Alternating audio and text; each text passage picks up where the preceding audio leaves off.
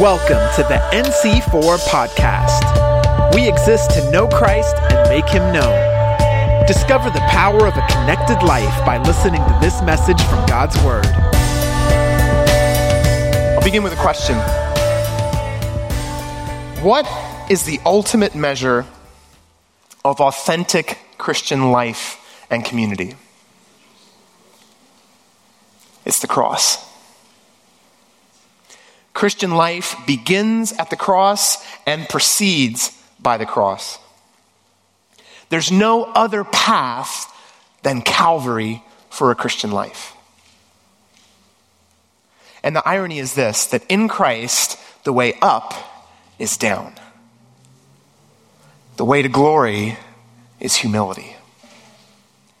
And so, throughout this series, we've been exploring the identity the theology of the people of God through the book of First Peter, and we've been looking at seven statements about who we are, our group identity. And today, as we close this series, and next week we'll begin our um, Advent series, we learn that in a world of pride, we are a people of humility.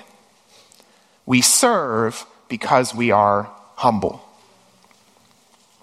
The unmistakable mark of a life under the cross, I would say, is humility of the resurrection. But it's the humility of the cross that leads to the glory of the resurrection. So we're going to get into this as we read our final passage from 1 Peter, which is pretty much the close of the letter. And we're beginning in chapter 5, verse 1. So if you'd turn on your Bibles, it'll be up on the screen to follow as well. So, and this is the same word that began chapter 4. Therefore, it could also be translated. So, this is a summarizing of the whole letter in a way. This is his final exhortation. He says, Therefore, I exhort the elders among you, as a fellow elder, and as a witness of the sufferings of Christ, as well as a partaker in the glory that is going to be revealed, shepherd the flock of God that is among you exercising oversight not under compulsion, but willingly, as God would have you. Not for shameful gain, but eagerly. Not domineering over those in your charge, but being examples to the flock. And when the chief shepherd appears, you will receive the unfading crown of glory. Likewise, you who are younger, be subject to the elders. Clothe yourselves, all of you, with humility towards one another, for God opposes the proud, but gives grace to the humble. Humble yourselves, therefore, under the mighty hand of God, so that at the proper time he may exalt you, casting all your anxieties on him because he cares for you. Peter was writing, as you know, he was writing in the midst and to an audience that was under the Roman Empire. They were under Roman rule. And so as we begin to talk about humility and God exalting us, what kind of people did the Romans tend to exalt? and lift up. Well, if you've been to Rome, you can see it in the statues and the buildings and the, and the, the paintings. And the, they tended to lift up great warriors, great statesmen and rulers like Caesar Augustus, for instance, who fought off all other pretenders to the, the, the, the, throne of the Roman Empire. And then he led armies on every frontier, northwest, east, south of the Roman Empire to subjugate vast swathes of people and, and, and territories. And then he went on to be known as this virtuous and generous ruler. And so it was all under the name of bringing civilizing virtue to all these peoples that they had the, the, had the good fortune of being conquered. so at the heart of Rome, I think, despite what they said about themselves, I think what you see at the heart of Rome is this, this exaltation of pride and power.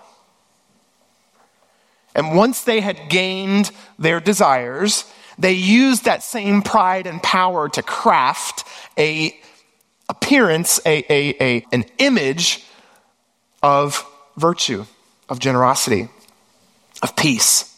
And so when you look at every empire down the centuries, they've all virtually done the same thing. In fact, most empires since then have all consciously modeled themselves after Rome. All you got to do is look at our architecture. right? It's all completely Roman, which was Greek before that. But anyway, every empire tells itself that what it's actually about is peace and virtue, right? But the reality is that from underneath, it's peace and virtue only at the tip of a sword. And so the resulting message is clear. The flesh, as represented in, I think, the, the, the values of Rome, the flesh values pride not as a vice, but as a virtue. And you don't have to look far to see this mentality today. We had a, we had a whole sermon on the topic of humility back in our Joy series that was a really kind of a deep dive into the whole topic. But I'll just mention this. You don't have to look far to see the mentality of pride as a virtue around us. All you got to do is look at the people that we tend to exalt. The stories that we tend to tell, right? The songs that we tend to sing, they all, even though we tell ourselves that it's all about, you know, peace and virtue, deep down, we clearly believe that it's the ones who are proud and strong that are successful in the world. Proud people tend to be the ones rewarded. So we tell ourselves if you want to get ahead in life, you got to take charge. You got to take control. You got to let them know who's boss. Take care of yourself first. And you know, every movie hero these days says, I got this, right? It's power and it's pride. And I think the thing about pride, of course, if you looked at Genesis 3, pride is really at the heart of the first sin, and maybe even the story of Satan's fall from, from, from heaven was to do with pride. But pride is the most blinding of all sins because, because I think of all the sins, it probably is the easiest to dress up as virtue. And so Peter, the apostle, is writing this letter. And when you look at Peter's life, you know that he experienced this. He knew this more than most. So Peter was the first of the disciples to recognize Jesus, you are the Messiah. Peter was the only one of them to walk on water with Jesus. He was the one ready to fight when they came to take him away. Peter was one of the, the, the, three that had been in that highest of spiritual experiences, the transfiguration. But in the moment of his greatest testing, what happened? Pride. Maybe even the pride that all of those things and knowledge and experience that give him, pride actually led him to disown Jesus and turn his back on him. And so, what Peter learned so painfully in his life story that you get, especially in the book of Mark, was this authentic Christlikeness is always cruciform. Cruciform meaning the shape of a cross. Authentic Christlikeness is always shaped like a cross. And we may know our Bibles inside out. We may have the most beautiful moments of spiritual awakening and feel the love of God in our hearts. And we may go to the ends of the earth for, for His purposes. But in the end, if it doesn't lead us to a cross, we're simply not following on the same path that Jesus, Jesus went on. All those things may be good and godly and wonderful, but they're ultimately not Christian. They're not Christian because they don't lead to the place where, where Christ led us. And we say it all the time, but, but we have to constantly remember Jesus is not just a religious teacher, He's not just a moral example. He's not just a guru that gives us these wonderful spiritual experiences. Jesus didn't come to just be those things, He came to die for us. That's why Dietrich Bonhoeffer, the, the great German pastor and theologian and martyr, he said this famously When Christ calls a man, he bids him come die. And Jesus said to the crowds who followed him, He says, If anyone would come after me, let him or her deny himself and take up his cross daily and follow me. And later on in that same book, in Luke, he says, Whoever does not bear his own cross and come after me is not just a bad disciple. He says, they cannot be my disciple. And so here's the radical thing that Peter's saying. The Romans lifted up these great military heroes and generals. Peter is lifting up Jesus as our hero. What is he saying by that? It means that while the Roman path to glory is putting your enemies on a cross, he says the Christian path to glory is putting yourself on a cross. There is no other path than Calvary for an authentic Christian life. And as Jesus said, it's a daily picking up. This is not a once and done kind of thing. This is the shape of the entire walk with Jesus. And so, do you want to, me- if you want a way to measure something, whether something is authentically Christian or not, it doesn't look like Caesar, it looks like a cross. And so, our next point is this that the unmistakable mark of a cruciform life is humility. Now, in the message that I just mentioned in our Joy series, Pastor Bob defined humility, and I, I think this is a good definition. He defined it as the ability to see oneself from God's perspective and be content with it. The ability to see oneself from God's perspective and be content with it. So, as we're, we're, talking, we're not just talking about individual identity, we're talking about our group identity. How, do we, how are we to view ourselves as a community? And obviously, community is made up of individuals, so we, we, we can't help but talk about how we see ourselves, each of us how are, we, how are we meant to view ourselves? Well, on the one hand, you've got people who are caught up in all kinds of self hatred.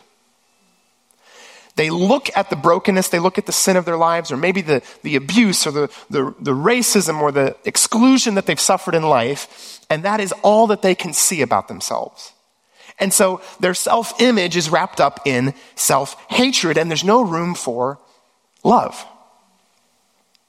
Now, on the other hand, you've got people who've just completely swallowed the self love movement, which says, I am completely good and worthy and wonderful and perfect just the way I am, and I will not apologize. It's wrong for me to apologize for any part of me.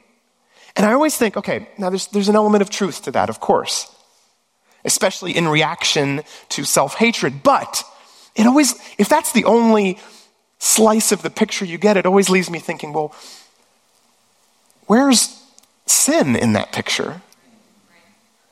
Because when I look at myself, I know that there's parts of my life that actually it's appropriate to not feel great about because they need to change.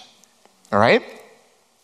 And so, both of these pictures, if you take either one of those pictures in isolation, both of them fail to give us an accurate picture of who we are. On the one hand, one of them denies our created goodness if you fixate on the brokenness and the sin. And on the other hand, it denies our fallen sinfulness if you only look at the self love. And so, I like the words of John Stott, who was a pastor in the UK. He said, Standing before the cross, we see simultaneously our worth and our unworthiness since we perceive both the greatness of his love in dying and the greatness of our sin in causing him to die. So when you're in the shadow of the cross, how can you be proud and self righteous in light of Jesus dying on a cross? And yet at the same time, how can you look at Jesus dying on the cross for you and doubt your value, your worth in God's eyes? And I think the only way you can look at the cross and feel, you know, either completely unworthy or completely worthy is by pride. Tim Keller puts it well, I like this. He says, The cross shows us that we are far more sinful and broken than we ever dared imagine and yet we're far more loved than we ever dared hope. And that's exactly, again, what you see in Peter's life, right? Because in that moment of testing, Peter famously turns away from Jesus, disowns him three separate times. And at the cross, that's what he wept bitterly about. But then you fast forward a few weeks and you see Jesus restores Peter again three distinct times after the resurrection. It's probably my favorite part of, of Scripture. Jesus is barbecuing on the beach. So it's already, you could, just that would be great. But then he has this intimate moment with Peter where he restores. For each time that he denied him, he restores him. And the words that we encounter in that passage, I don't have time to read it, but go back and read John 21 where, where Jesus encounters Peter that way, and you see all of that interaction echoed in our passage right here. Because Jesus tells him, Peter, do you love me? Then feed my lambs. Peter, do you love me? Then tend my sheep. Peter, do you love me? Then feed my sheep. And so Peter received that affirmation from Jesus, that calling from Jesus that he was to tend the flock with love and humility. And so, as we come to this passage in, in Peter's letter, we see how the advice that he's giving comes right out of his own life. And effectively, he's saying this He's saying, My witness, he says, I'm a witness to the sufferings of Christ. And by witnessing Jesus' suffering on the cross for me, it showed me how actually broken and sinful that I am, and that I must deny not him, but I must deny myself. And then Peter says, I'm not just a, witness of his sufferings, I'm a partaker in the glory that is to be revealed. That I, I, I witnessed his glorious resurrection. And that by that, Jesus showed me I must affirm the calling and my createdness in myself. And when you hold these two things in tension, we're finally able to see an accurate picture of who we are. And so, this is how you can sum it up cross shaped humility bridges self denial and self affirmation. Cross shaped humility, it blends, it bridges the self denial of the cross with the self affirmation of the resurrection. And it's only there that we get a full picture of who we are, that accounts for the goodness that we know is within us, and yes, also, yet also the brokenness that we know that we can't deny. So, okay, cross shaped humility bridges self denial and self affirmation. How does this apply to us as a community? Well, this is what Peter goes on to do. Peter applies it in two ways. All right?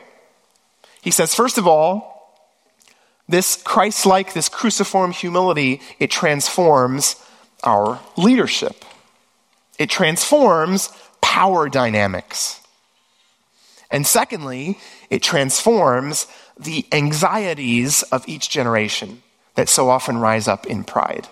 Right? And you're going to see what I mean by each of those things. But first of all, let's turn to the next point that Christ like humility transforms leadership.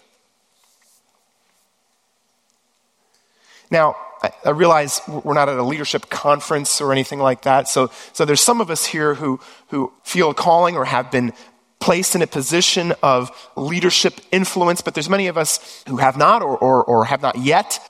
And I think it's still important for us to all look at this, whether you call yourself a leader or, or not, because if you're a leader, you know how, you need to know how to act. And if you're a, in a, in a following position, you need to know how to spot authentic leadership. Because there is such a thing as abuse. And we're all too familiar with that. Just watch the news. okay, so Peter applies the fact that we are people of humility first and foremost to leadership. Okay? And he, he addresses the elders. And literally, that just means the old people. But he's using that as a title because at this time in the church, Already, local churches were being governed by people called elders. And typically, that meant older people, but not always, because you also see Timothy, who was a younger man who was an elder. This is the way that the Jewish Sanhedrin worked. So, elder, first of all, he's talking about a leadership position. Now, when you talk about leadership, all sorts of things pop up into your head, right? We are absolutely obsessed as a culture with leadership, especially in the evangelical world. It's interesting, there's a, there's a tool that you can use for marketing where you can find out who is searching particular terms. All right? And if you put the word leadership into this tool, almost everything that comes up is, is somehow towards a Christian audience. Like the majority of things, like books and articles and all these things, it, they're, they're written towards church audiences. And so there's this fascination. Um, I don't know if it's a new fascination, but it's certainly a strong one right now this obsession with leadership. But here's the thing Peter offers us a view of leadership that turns much of what we understand by leadership on its head. And it transforms what you would call power dynamics inside out. All right?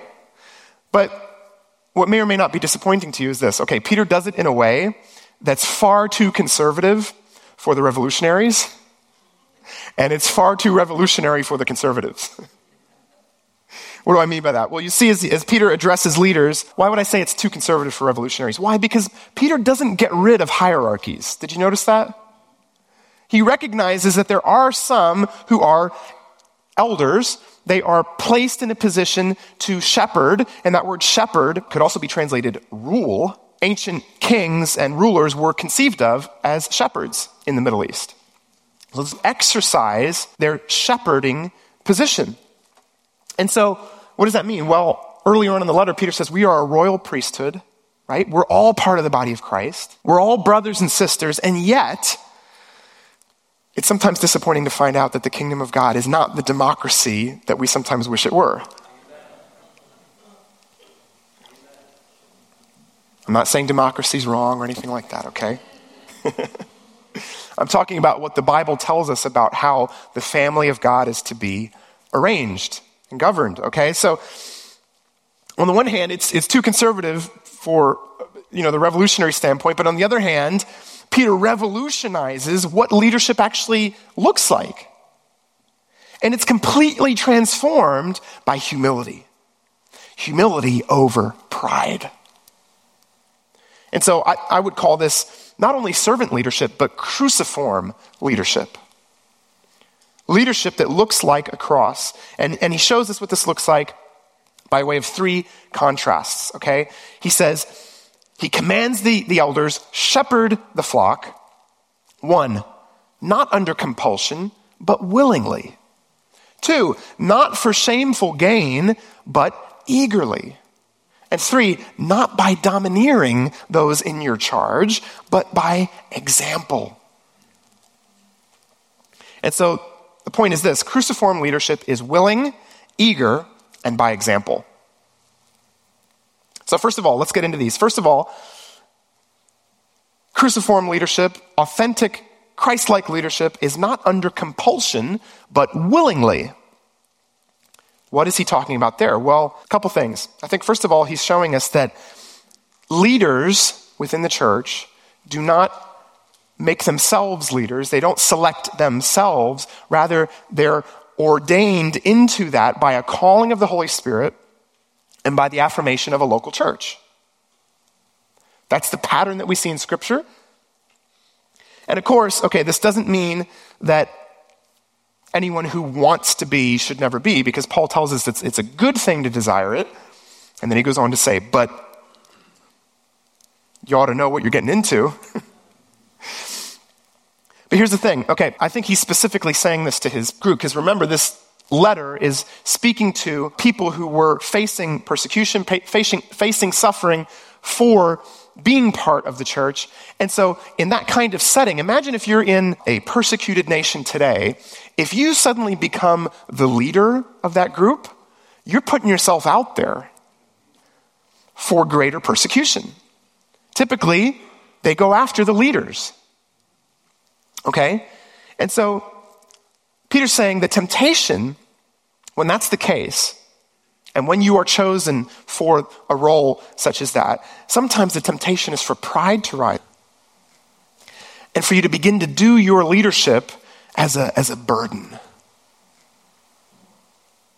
A burden that you, you, you have to do because people are expecting you to do it. They chose me to do it. I guess I got to do it. And I think what he's pointing out is there, there's, there's a kind of pride that looks like martyrdom, but it's pride. And so Peter's saying, look, if you're if you're an elder or you're a pastor, and I, I, think by extension this goes into other leadership within the, the church, no one's putting a gun to your head. Unless they are. but it's not something to be complaining about all the time. Yes, it's challenging. Yes, you do put yourself out there for greater judgment. On the one hand, the scripture tells us that. Beware if, you're, if you want to teach because you're going to come under stricter judgment. And I feel that every time I step up here. Especially realizing that, that the things that I preach, that we preach, they're preaching to the person that's right here too. But treating your ministry and your leadership as something that you're forced to do, that you're, you're a martyr by doing, it's, it's not admirable, it's actually prideful, Peter says. Why would he say that? Because Jesus, in John chapter 10, he says, I'm the good shepherd.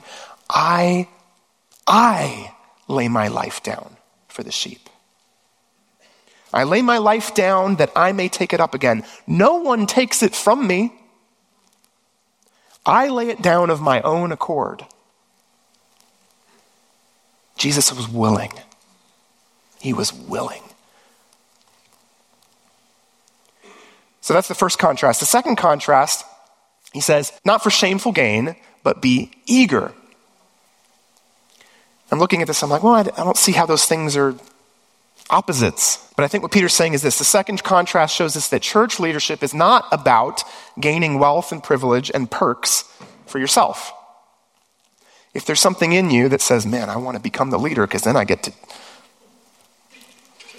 tell people what to do or I get to, you know, sit in the front seats or I get to, you know, whatever it is. That's not what it's about, Peter says. And yes, okay, let's not go to the other extreme because the Bible does say church leaders who lead well should be paid, especially, Paul says, those who labor in preaching and teaching. Don't muzzle the ox, he says, but he says, this is not about a paycheck. In fact, the way I see it is that the paycheck is the way of freeing that person up to be able to pursue their calling without having to worry about putting food on the table. That's, that's the point of it. And it's also an opportunity for a church to honor uh, those who serve them. And so, one of the things that I, I think is a good test, it's a test that I apply to myself as well. Would I be willing to do this work even if I wasn't being paid?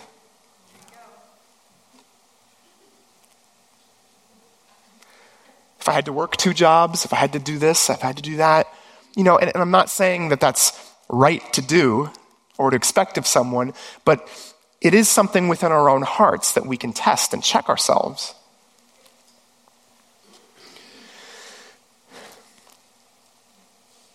We get this from our good shepherd Jesus, who said this. He said, He who is a hired hand and not a shepherd, who does not own the sheep, sees the wolf coming and leaves the sheep and flees, and the wolf snatches them and scatters them. He flees because he's a hired hand and cares nothing for the sheep. Jesus says, I am the good shepherd. I'm not just a hired hand. Jesus was eager to do the work, whether or not it was paid. Thirdly, he gives us this third contrast. He says, not domineering, but being an example. All right? So, one of the things, and, and, if you've ever been to the Middle East, and I even saw this, this practice is in, in Spain, so Southern Europe, I guess, you also see this, is that ancient shepherding was not about driving the sheep, the shepherds actually walk out in front of the sheep. I've seen this in Spain. If you go to, to rural parts of, of Spain, you see this shepherds out with their staff, walking in front of the sheep, and the sheep follow them. And so this is the picture that Peter's giving us here that, that it's not about driving the sheep where you think they should go, it's about going there first yourself, and they follow you. Reminds me of Hebrews 13, where it says, Let us follow Jesus outside the camp. And it's talking about the place of sacrifice, right? Jesus never asked us to do anything that he didn't do first himself. And he told us plainly Christian leadership is not like the leadership of the world. It's not. When, when the, the, the, two sons of Zebedee came to Jesus and said, We want you to do whatever we ask of you. Let us sit on your, le- your left hand and your right hand. And, and Jesus said, Whoa, whoa, whoa, whoa. This is not how things work around here. First of all, are you willing to, to drink the cup that I'm about to drink? And they said, We are, not really knowing what they were getting into. And he says, Well, actually, you will. But that's still not the way things work around here. And then he taught the disciples about look, your, your, your Roman overlords, their whole MO is lording it over you, but that is not the way things work around here. The greatest among you will be like the youngest. And if you want to be great, be a servant of all. And so we look, it's so tempting to look at the world's way of leadership and think that if we want to get somewhere, if we want to get something done, well, that's just how you got to operate. And I think this applies outside of just the church context, okay? We don't lord it over people. It might seem like it gets stuff done, it might seem pragmatic, it might seem even admirable. A man of action, you know, to get stuff done. But does it look like a cross? That's my test. Does it look like a cross? Jesus said, I am the good shepherd. I lay my life down for the sheep. He laid his life down first. He didn't ask us to lay down our lives for him first. He did it first. And so, if you're in any kind of leadership or God's, you know, you sense that God might have that calling on your life at some point, I think the danger is that just like the Romans, we can project this image of virtue and peace, and yet the whole thing underneath is about building this, this little empire for myself. An empire that's really based on self promotion and subjugation. And that's something, they say power corrupts and absolute power corrupts absolutely, right? You got to watch for that. And I think that applies not only, again, within the church context, but it applies to your business context. It applies to the family context. It applies in the marriage context. We can be so blind to that, to our own little empire building, and we dress it up as if, no, this is, this is the way a man of God is supposed to act. Look at Jesus. Look at him if you want to know how a man of God is supposed to act. Look at him if you want to know how a husband is supposed to act. He's the bridegroom of the bride. He is our hero. If you're a husband, if you're a, father, if you're a leader, if you're, and a, you know, I'm talking to men right now, but applies to all of us, of course. Okay, I better, I better get to our last point here, okay? I think Peter's saying in all of that talking to leadership, he's saying, Leaders, let us beware of dressing our pride up as virtue. Let us follow our crucified leader to the same place that he went, the cross. Because that's the path of true glory. Okay, are, are you with me? Right, do we have a couple more minutes? What are you going to say, right? I just want to finish up with this because I think this applies really in, in, a very interesting way that took me by surprise for our particular moment in the life of this church. And, and it's this Christ like humility heals generational anxieties. Christ like humility heals generational anxieties. What do I mean? Well, the next place that Peter turns is he says, likewise, you who are younger. And so here, you know, eh, in the same way that, that elders can just mean older people, now he directs himself to younger. And so I think he's got generations in view now. All right? And what he says to the younger, he's got a lot of things to say to the older people. He says one thing to the younger people, and he says this submit. Your favorite word.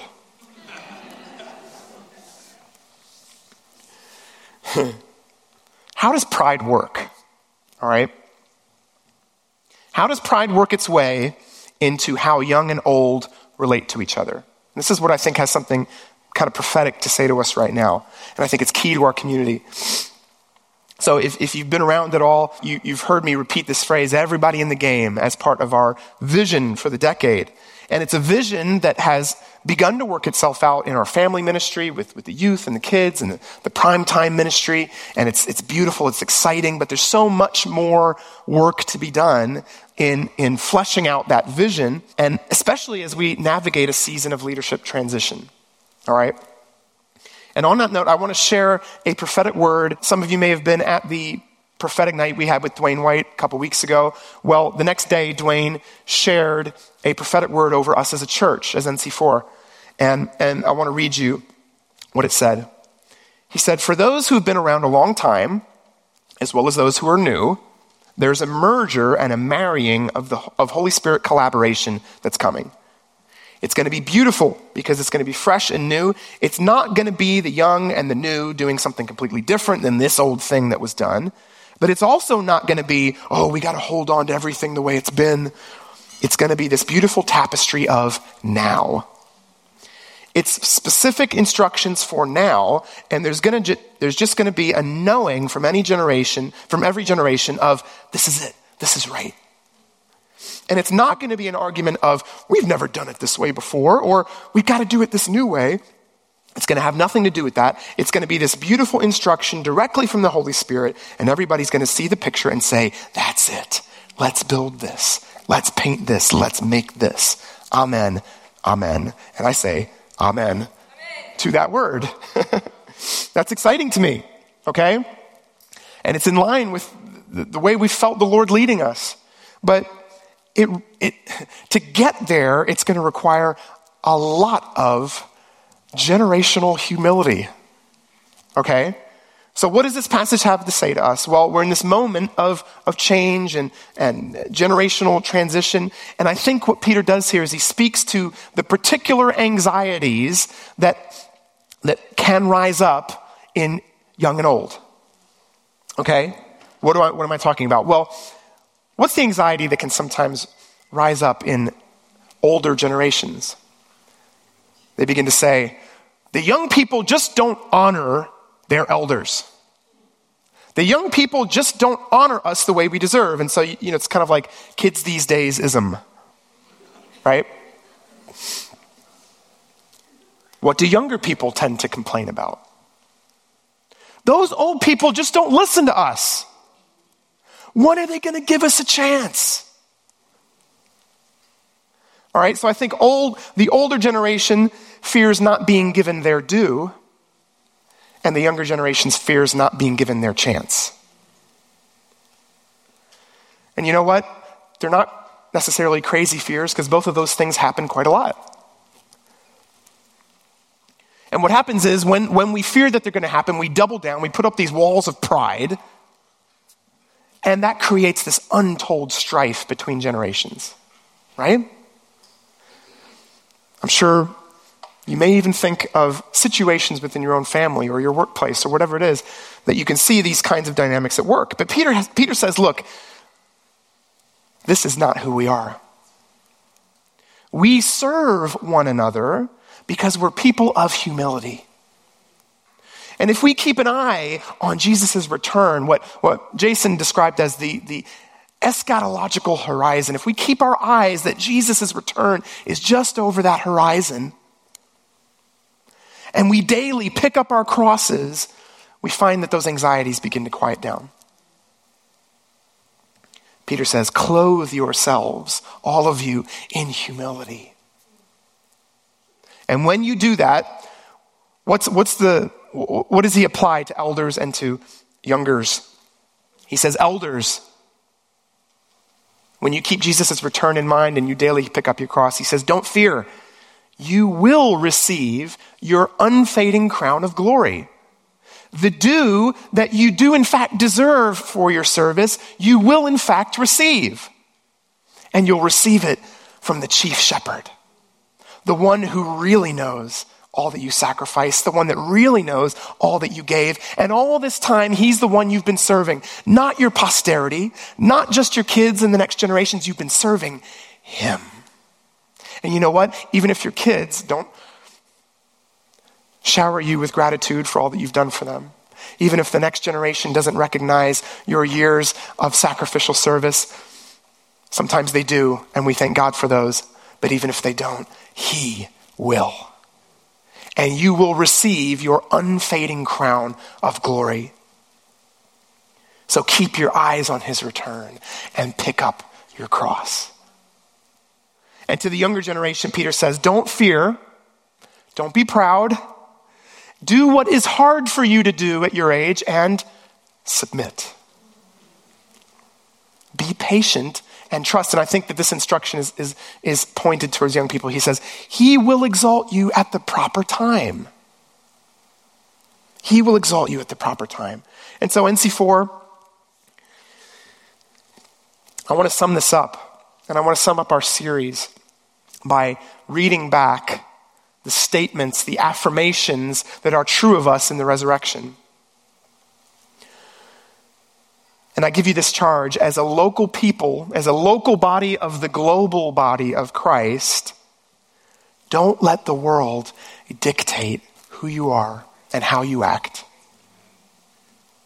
Look to Him. That's where we find out who we are, and that's where we find out how to act as His people. This is who we are. So, would you stand with me? And we're going to put a summary of all the affirmations that have gone through this series up on the screen. And if you're online, you can do this with us as well. And I want us to, to read this out together, okay? While the nations despair, the people of Jesus are a people of hope. In a world of desecration of people and things, the people of Jesus are a people of holiness. In a culture of pettiness, the people of Jesus are a people of maturity. In an environment of disdain, the people of Jesus are a people of honor. In a world that avoids pain, the people of Jesus suffer for the sake of righteousness. In the face of human self centeredness, the people of Jesus are a people of stewardship. And our last one, in a world that rewards pride, the people of Jesus are a people of humility. And say this with me this is who we are. Let's pray together. Father God, we thank you that in the light of the cross, Jesus, we see both how broken and sinful and, and needing of a Savior we are. But Lord Jesus, we also see how much you loved us and valued us. Lord, would that vision transfix our attention? Would it transform our prideful arrogance into Christ like humility? Jesus, that that would spread through our community. Lord, that young would humbly submit, knowing, Lord, that at the right time you will exalt them. And that old would be willingly serving and eager and, and not taking a domineering approach, Lord, but would be humble, Jesus, as you, as the Good Shepherd, were humble, knowing that when you return, they will receive their unfading crown of glory. Jesus, we thank you for these truths of who we are. Would they seep deep down into our hearts? Holy Spirit, would you work them out into our lives? And we pray all this in the name and to the glory of Jesus. Amen. Thank you for listening to the NC4 podcast. For more info, visit our website at nc4.org. We believe in the power of a connected life.